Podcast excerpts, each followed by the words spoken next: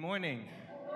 Good morning. It's a good morning. We are celebrating Jesus. We're worshiping together. How amazing is this? How wonderful it is to be in the presence of God, in the presence of one another. Um, these are really, really strange times.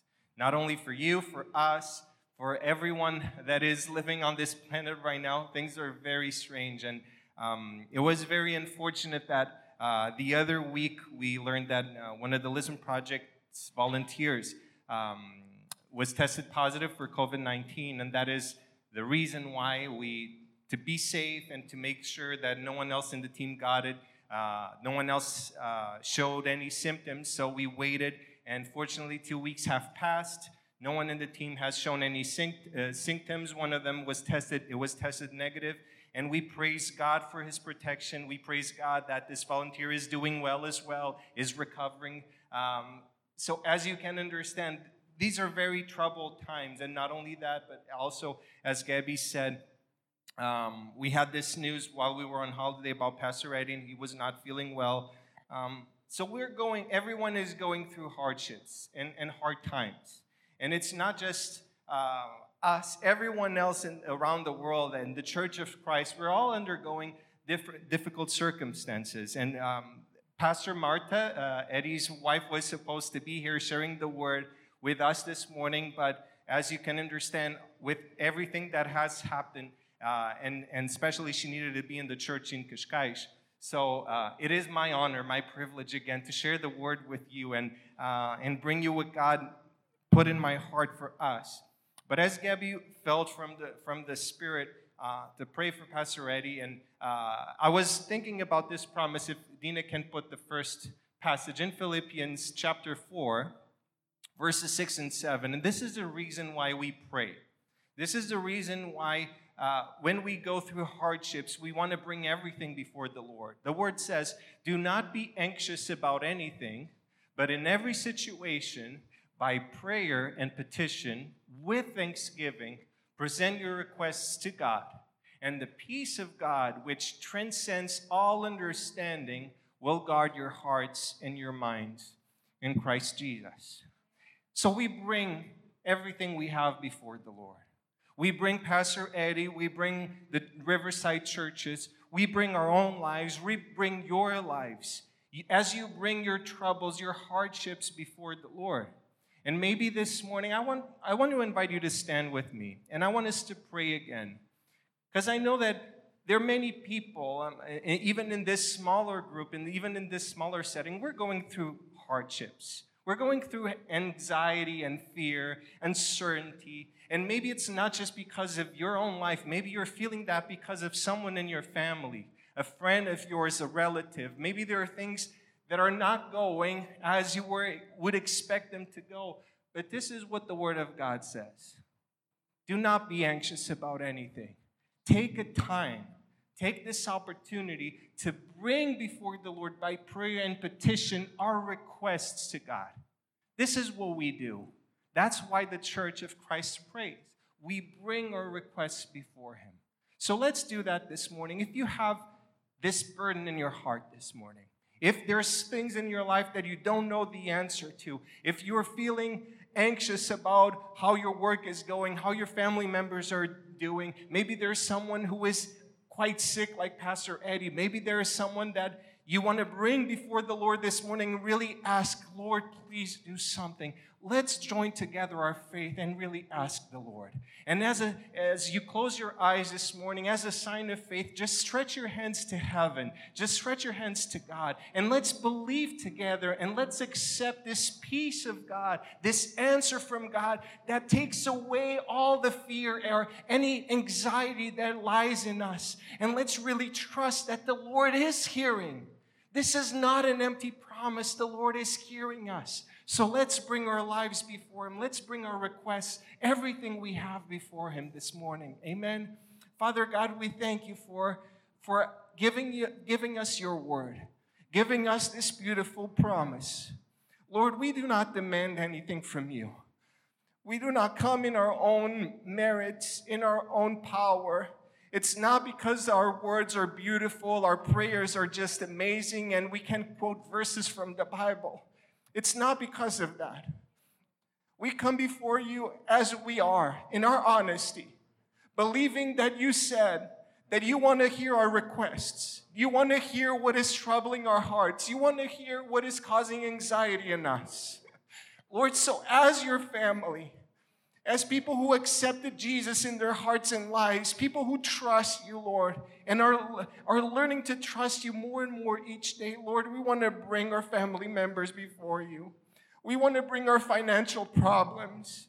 We want to bring our burdens our addictions, our anxieties, our friends and family who are going through hardships and, and health problems, Lord, and even someone here who is going through health problems as well, Lord, we want to bring everything before you. May your peace reign in, in our hearts because we believe that you have the power to make all things new, to take away anything that you don't want to happen in, in our hearts and lives. So, Lord, we want to say that we trust you and we bring ourselves into your presence, Lord, asking for your peace, asking for your strength, asking for your healing, asking for your wisdom, asking, Lord, for your love to be poured inside our hearts, Lord. Lord, thank you.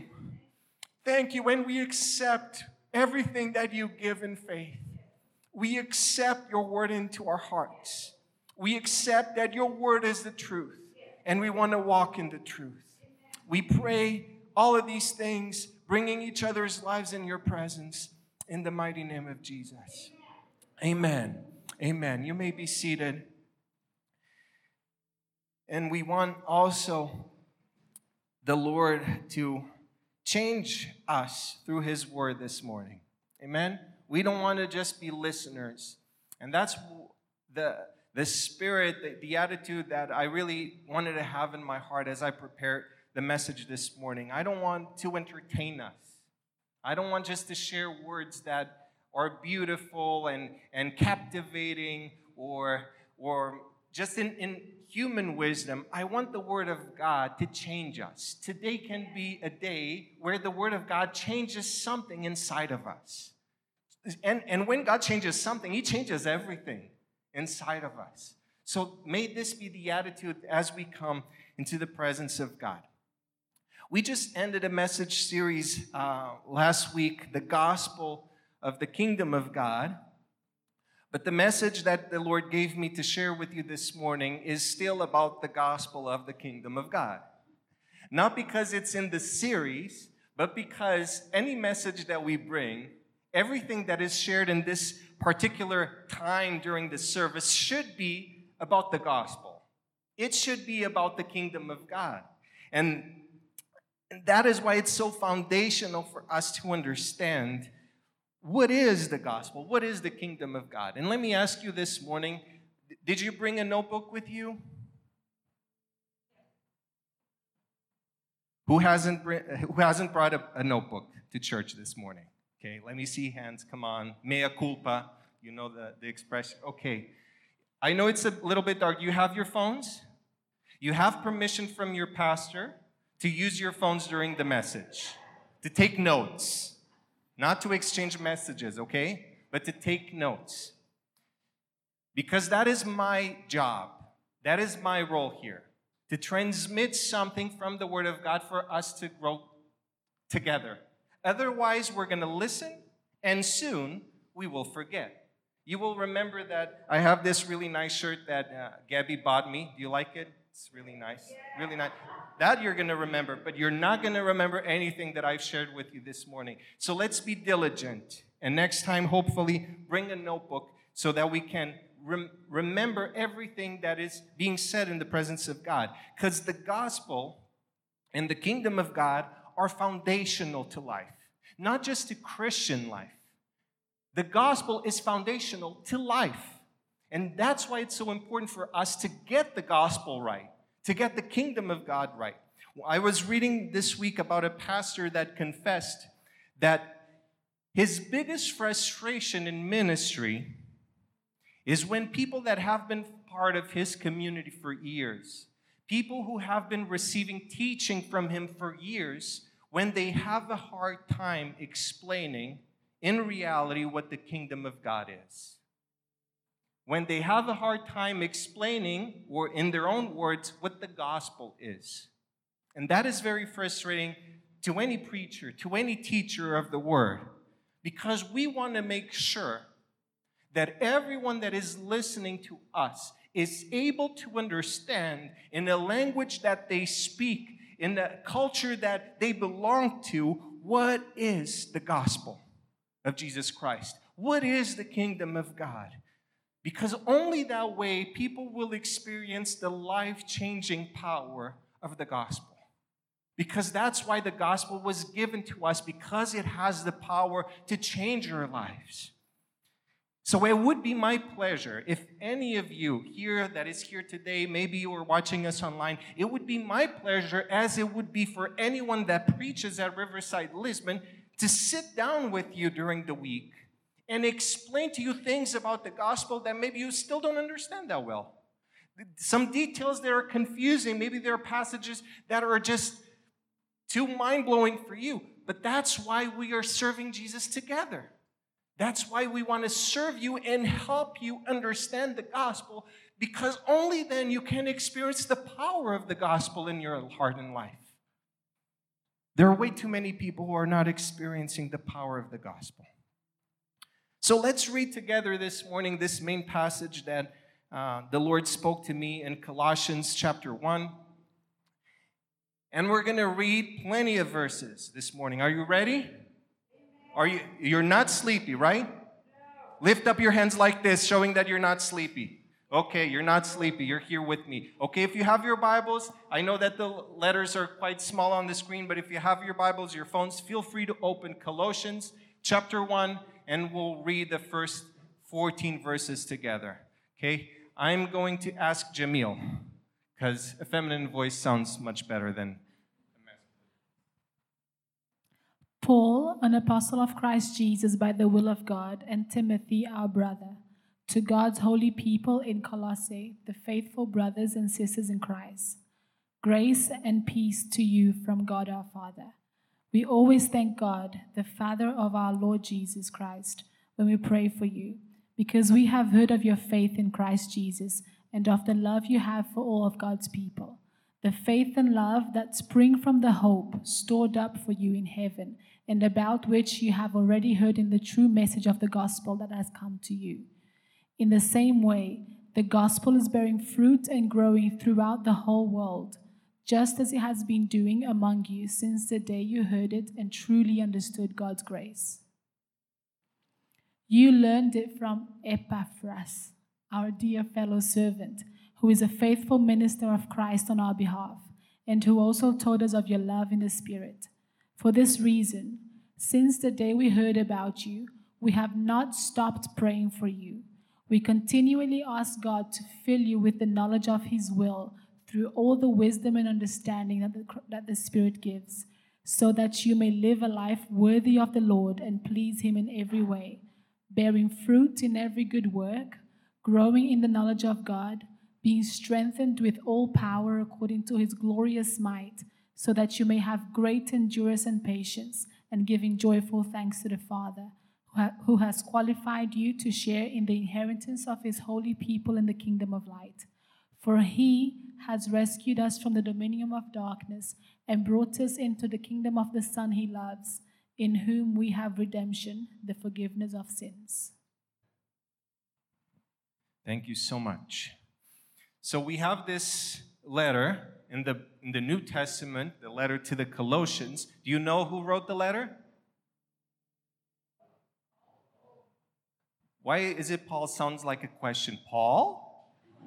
No, it's Paul. It was Paul, the Apostle Paul, who was a church planter who wrote this letter to the church in Colossae uh, sometime between the year 60 and 62 after Christ. And he most probably wrote it from prison. He was in jail. Now, Paul, he wasn't the founder of the church uh, in Colossae. It was founded by Epaphras, as we learn and that we just read in verse 7. So, Paul starts by addressing the Colossian Christians, describing them as faithful brothers and sisters in Christ, and seeing how he thanks God for their lives as everyone around them is able to see their faith in Jesus and also the kind of love that they have for one another. And, as, and this made me think about how we as Christians, people are also looking at us, and they're looking to answers to two particular questions about us. The first one is, What do you believe? When you say that you are a Christian, people ask immediately, But what do you believe? And also, how do you live? And the, the Colossians explain to us and they demonstrate to us exactly, if Dina, if you can put the next slide. There you go. What do you believe and how do you live? Because Colossians, they were admired by their solid faith in Jesus and how also they related to one another in love. So there was a good balance between this. What do we believe and how are we living? And and Paul says, and while, while this is a very amazing thing to have, have the knowledge of the Lord, but also have the works, sometimes it's not an easy balance to have. We usually tend to one or the other. Or we tend towards the knowledge, to the belief, to the faith, or we lean a little bit more towards the work, to the service, to the relationship aspect to the gospel. But Paul says that this church had a really good balance. But Paul also knew how hard it was to have this balance. Because in Colossians 3:16, he tells us, "Let the word of God dwell in you richly, teaching and admonishing one another in all wisdom." So Paul is saying, wisdom, knowledge is very important in the church. It's important for us to know what we believe. But also, he tells in 1 Corinthians 8 1 that knowledge puffs up while love builds up. If we just focus on the teaching, if we just focus on the knowledge side, then love gets sidetracked and we're not building each other up. So it's a hard balance to get, but the Bible is explaining to us that this is a balance that we need to reach. In Second Thessalonians, in the beginning of this letter to the, the church in Thessalonica, Paul says, We ought always to give thanks to God for you, brothers, as is right, because your faith is growing abundantly, and the love of every one of you for one another is increasing. There is another church that is growing in these two very important areas. We need to grow in faith, in the knowledge, in wisdom, but also we need to work in love. We need to grow in these areas. Then in verse 5, Paul describes the origin of why people live this way. The faith and love that spring from the hope stored up for you in heaven, and about which you already have heard in, in the true message of the gospel that has come to you. So I hope that we get this morning that we do not have to choose between one or the other. We don't have to choose, oh, I'm, I'm a, a, Christian, but I focus on the knowledge, and I'm a Christian and I focus on the good works in, in loving one another. No, we need both. And Paul says that the origin of a, a, faith and love that is growing in the presence of God springs up from the hope. Dean, if you can put the next slide. So, hope, when we have hope in the Lord, it brings up faith and love to grow inside our hearts. And how do we have this hope?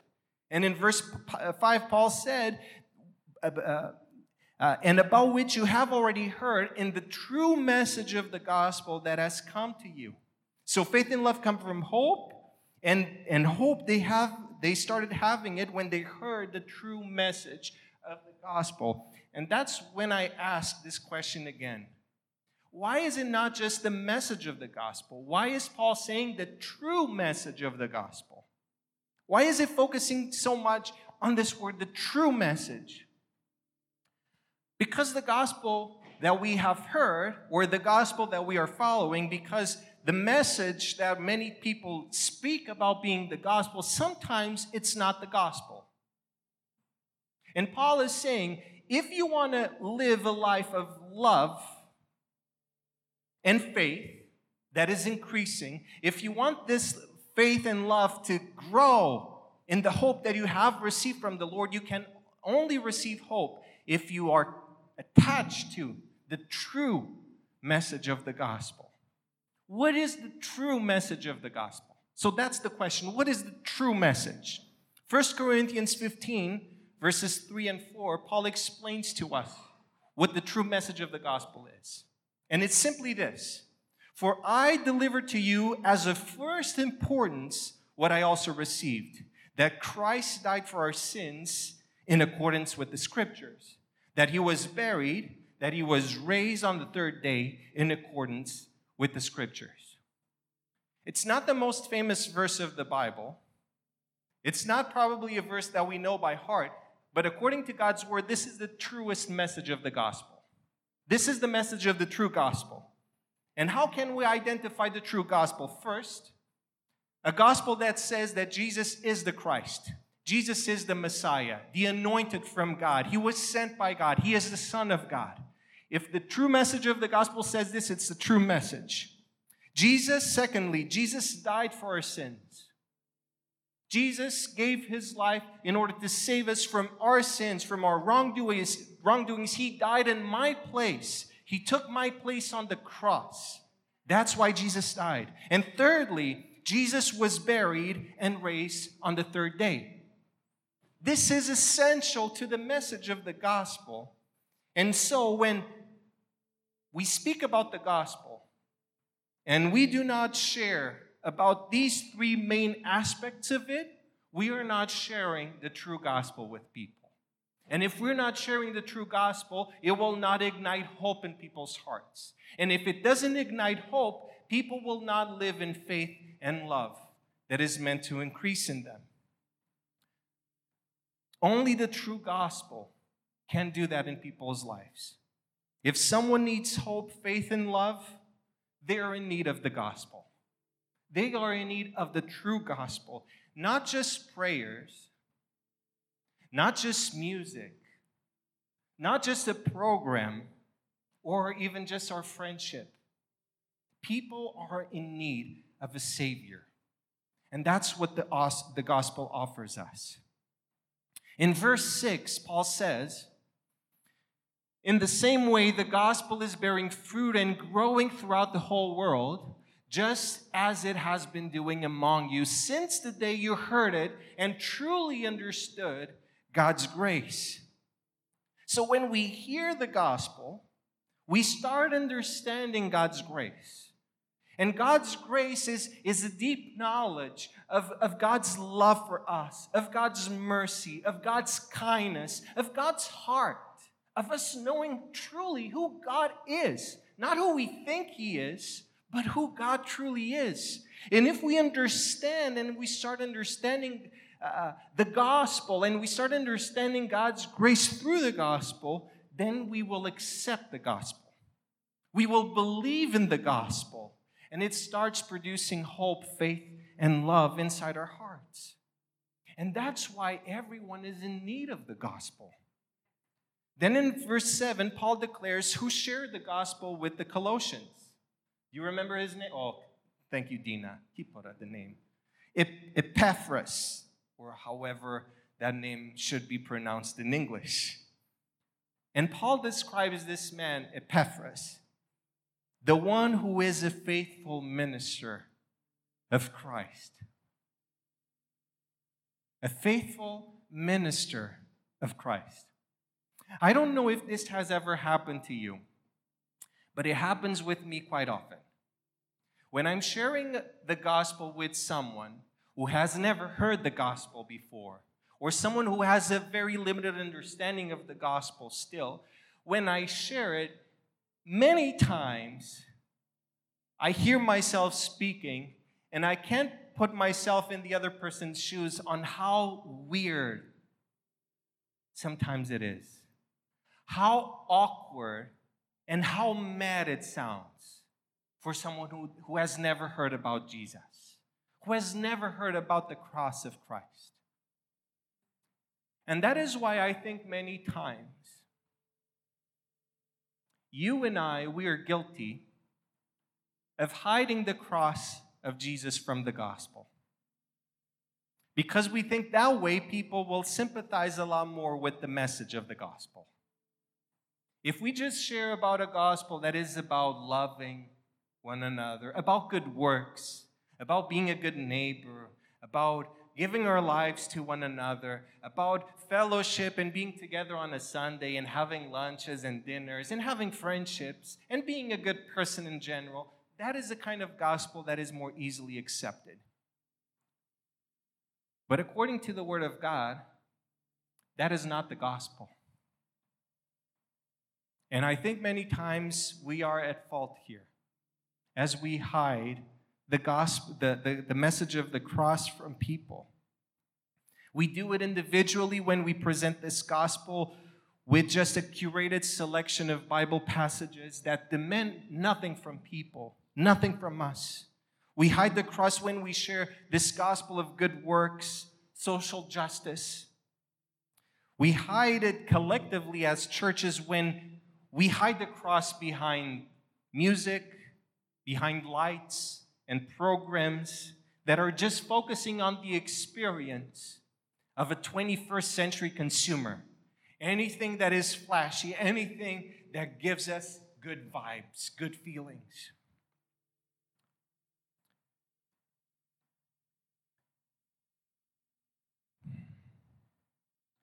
But when we are hiding the cross, we are hiding Jesus. If we hide the cross, we hide Jesus. We're not called to be ministers of Christ. We are called to be faithful ministers of Christ, faithful to the truth, faithful to the true message of the gospel, because only the true message of the gospel gives people hope. And we think that the true message of the gospel brings people confusion. The true message of the gospel brings people hope in order for them to walk in faith and love. The true message of the gospel brings people into the kingdom of light, into the kingdom of God. The Bible says in Romans chapter 1, verses 15 to 17, Paul says, So I am eager to preach the gospel to you also who are in Rome. For I am not ashamed of the gospel, for it is the power of God for salvation to everyone who believes, to the Jew first and also to the Greek. For in it, the righteousness of God is revealed from faith for faith, as it is written, the righteous shall live by faith.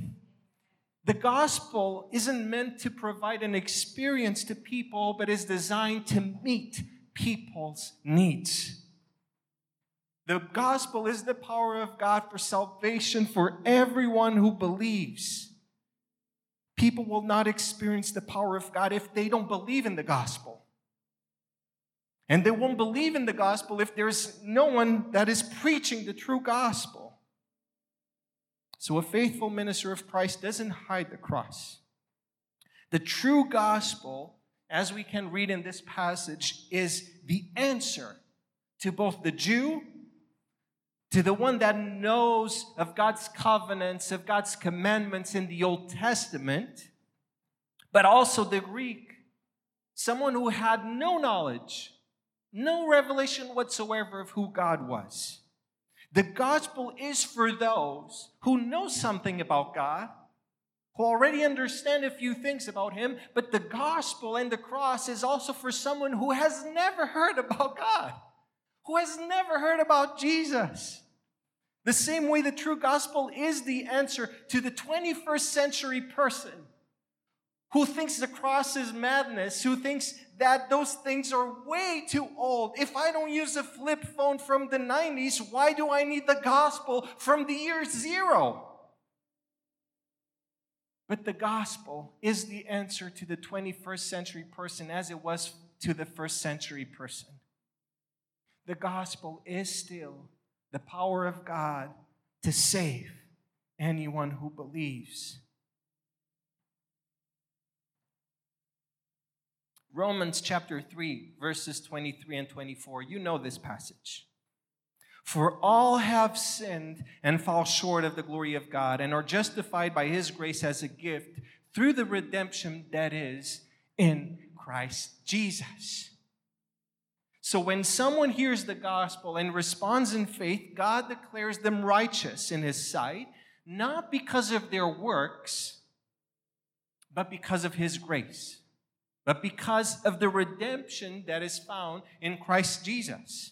So this reminds us a very important aspect about the gospel, a very, very important one. We have absolutely no merit in our salvation. There is nothing in our salvation that it's about us. We are saved by the grace of God. And I think that many of you here agree with this. We say amen to that. That is the gospel that saved us. But this, this means also something, something else in our lives. Everything that we do is falling short of God's glory. We do not deserve God's grace. Nothing that we can possibly do can bring us closer to God. Only by the blood of Jesus, we are brought closer to God. We don't deserve the salvation and the mercy that God has for us. In fact, it's the opposite. Everything we've done so far in our lives is falling short of God's glory. That's why grace comes as a gift. That beautiful little four letter word in the Word of God, our salvation is a gift from God that we have to accept by faith. Jesus died for our sins so we don't have to die for our sins.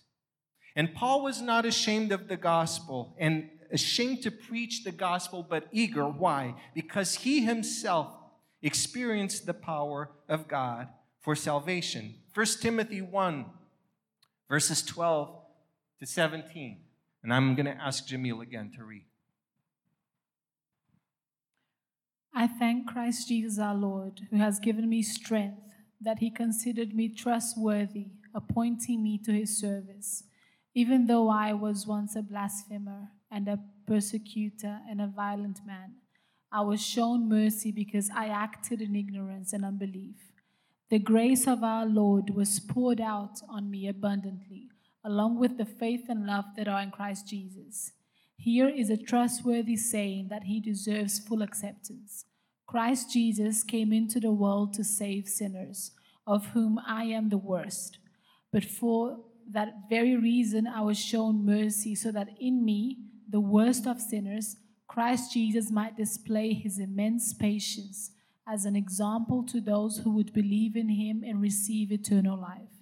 Now to the King eternal, immortal, invisible, the only God, be honor and glory forever and ever. Amen. Amen. Can we say amen? Amen. So before receiving the gospel, Paul himself describes himself as being the worst of sinners a blasphemer, a persecutor, a violent man, the kind of man that is able to put innocent people to death, kind of man. But because Christ Jesus came into the world to save sinners, of whom he considered himself the worst sinner, God showed Paul his abundant mercy, grace, and patience. And if Paul was able to be saved, and receive eternal life, there is no one who is unable to be saved. And think about this for a second. The Bible says that there is no one that you know that the gospel is unable to save. No one that you know is unable to be saved by the gospel. The gospel is only unable to save those who we don't share the gospel with. Let's read in Romans chapter 10, starting in verse 9. Because if you confess with your mouth that Jesus is Lord and believe in your heart that God raised him from the dead, you will be saved. For with the heart one believes and is justified, and with the mouth one confesses and is saved. For the scripture says, everyone who believes in him will not be put to shame. For there is no distinction between Jew and Greek, for the same Lord is Lord of all, bestowing his riches on all who call on him. For everyone who calls on the name of the Lord will be saved. But it continues. How then will they call on him in whom they have not believed? And how are they to believe in him of whom they have never heard? And how are they to hear without someone preaching? And how are they going to preach unless they are sent? As it is written, how beautiful are the feet of those who preach the good news. But they have not all obeyed the gospel. For Isaiah says, Lord, who has believed what he has heard from us? So faith comes from hearing, and hearing through the word of Christ. One of the greatest tragedies in Christian living is refusing to share the gospel with someone for not believing they would accept it and be transformed by it. And I'm going to say something that is hard to say. But if we do not share the gospel with our friends and relatives, because we think that they will not understand and they will not receive the gospel, there's a really high chance that we ourselves haven't been transformed and saved by the same gospel. Because according to God's word,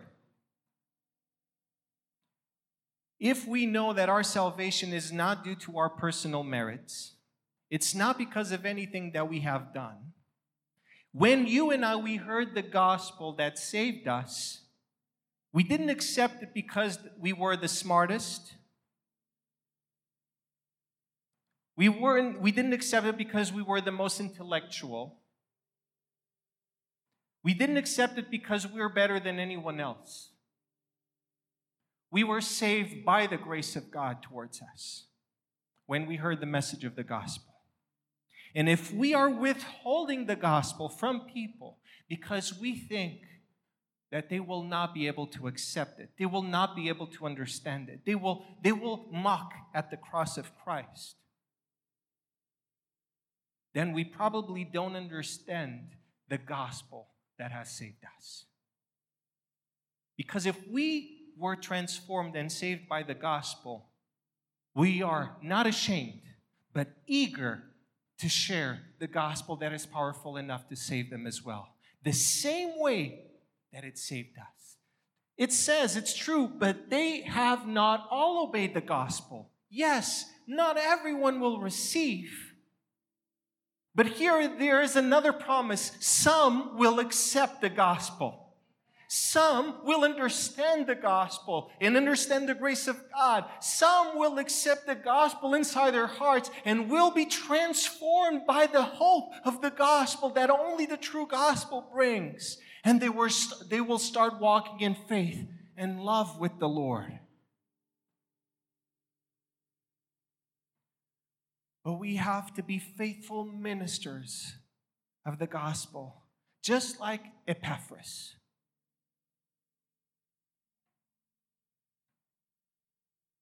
The gospel is able to save our relatives, our friends, our colleagues, our neighbors. The gospel is the power of God for salvation.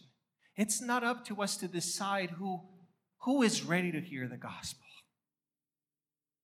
Don't fall in that trap from the enemy. We are meant to share the gospel to throw the seed, and God will give the growth. The word that we are planting inside people's hearts is the power of God for salvation. It's not up to us. We don't make the gospel powerful. We think our own words, our own wisdom, our own way of sharing it with, with slides, with lights, with music. That's what makes people accept the gospel. Never. The, gospel is the power of God to save everyone who believes, everyone who calls upon the name of the Lord will be saved. So, my family, I want to invite the worship team to come as we close this morning. And I know that we read many passages, and I hope that you will dwell in them during this week again and think about it and let the Holy Spirit speak to you and help you because what this is going to make inside your heart and my heart is bring us closer to the Lord, is living in faithfulness to Him. That's why the title of the message this morning is just this Be faithful to the gospel. We're called to be faithful to the gospel. So this morning, I want you and me, because I'm not just preaching to you, I'm preaching to myself. I was the one that God said these words first to, and these words were burdening my heart and bringing a, a, a holy heaviness inside of me because there are things that I need to change. And these are the questions that I want you and myself to answer before the Lord this morning. Number one, are you growing in faith and love? How? If you want to write down these questions, answer to them during the week, write them down. How am I growing in faith and love? And how, what am I doing in order for this to happen? Because if the Colossians were growing, if the Thessalonians were growing, we need to go into the Word of God and see how can I grow in faith and love, not just one or the other. Second, are you sharing the true gospel or are you hiding the cross? Thirdly, do you believe the gospel can really save anyone? Or have you been living this way that in a belief that the gospel can save anyone? So hopefully, as we come into the presence of God this morning, we will answer these questions in honesty. But I also want to leave you three challenges, three things for you to do this week, three things for me to do this week. Otherwise, we're just going to be listeners. And God wants us to be doers of the word. So, three things that we all need to do this week. Are we going to do them? Before I share them, are we going to do it? Oh man, what a. Don, are we going to do them? Yes. That's how it is. God wants committed people. This is what God is challenging us to do this morning. First, recommit or commit a time to be in God's word. The Bible says in 2 Timothy 2:15, "Do your best to present yourself to God as one approved, a worker who has no need to be ashamed, rightly handling the word of truth." We need to set a time to be in God's word. And I know how hard it is. It is hard, but we need to be in. And be in is not just reading. And I'm I'm still reading with Masood, and I don't know if anyone else. We're doing uh, and Gabby is also doing the, the Read the Whole Bible in a Year program. It's really good, it's very intense, and it's good to give you knowledge and culture about the Word of God. But that's not necessarily mean to be in God's Word. Be in God's Word is studying it, is digesting it, it's meditating in God's Word, as we read in Psalm 1. Blessed are those who meditate in God's Word day and night. We need to be in God's Word, so we need to set a time to be in God's Word, to study it. Secondly, for our love, we need to commit or recommit a time to meet someone else's needs. 1 Peter 4:10 Each of you should use whatever gift you have received to serve others as faithful stewards of God's grace in its various forms. And my friends, this is not just about money. This is not just about lending money or buying things for other people, it's about meeting someone else's needs. And as we've heard this morning, people are in need of a Savior, and that Savior is Jesus Christ. When we see a need, if we have the answer to that need, we need to share and we need to be intentional about it. And that is living in love. And thirdly, be ready to share the gospel to all people at all times. 1 Peter 3:15 and 16. Always be prepared to give an answer to everyone who asks you to give the reason for the hope that you have. But do this with gentleness and respect, keeping a clear conscience. We have this obligation to share the gospel with all people at all times. There is no time where it's the best to share the gospel. Every time is a good time. But it says at the end also, but do this with gentleness and respect, which many of us sometimes we forget, but we need to be gentle, respectful, keeping a clear conscience. What is keeping a clear conscience? Because we not only preach the gospel with our words, we preach it with our lives. Having a clear conscience means there is nothing in me that is guilting me from sharing a gospel that I'm not actually living. And it's not about our merits because none of us are perfect. But if the blood of Jesus Christ has cleansed us from all of our sins, then we are ready. We're ready to bring the gospel to people, not because we're better than anyone else, but because God has taken away my shame. He has taken away the burden of my sin. I have a clean conscience before the Lord to speak the gospel to people. We're now going to sing a song and I'm going to invite you to stand with, with me and with the worship team. We're going to sing a song that is called Open Space, and it says, My heart is an open space. And I pray that this morning our hearts will be an open space for the Lord to work in us. A space where there are no walls. There's nothing detaining us from being in God's presence for Him to do His work inside our hearts, for God to take complete control of us. This time is an opportunity for us to be intentional about the gospel that we've heard, about the true message of the gospel. Because, my friends, if we accept and if we embrace the true message of the gospel, it will bring us hope. And my God, how we need hope. How we all need hope. And if we have hope, we will be able to live in faith and love. We will be able to grow in faith and love. And if we have these things, we will na- lack nothing because we have Jesus. We have Him. So as we sing together, as we we pray together these words. Let's be intentional about our growth in the gospel.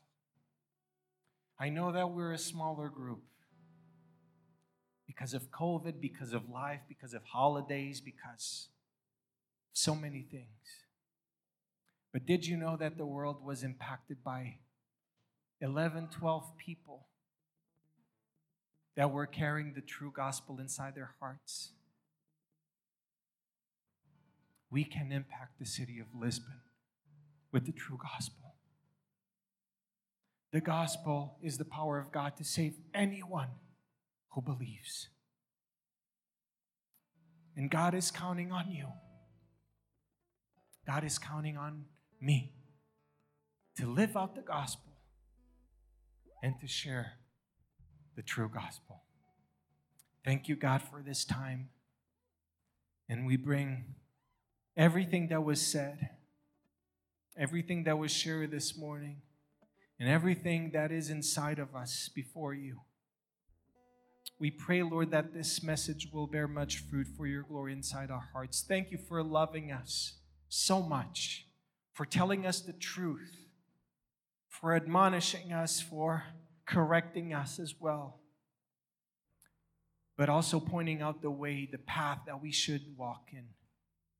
I pray that we will be faithful ministers of the gospel every single day of our hearts and lives. We thank you and we praise you, Lord. In the name of Jesus, we pray. Amen.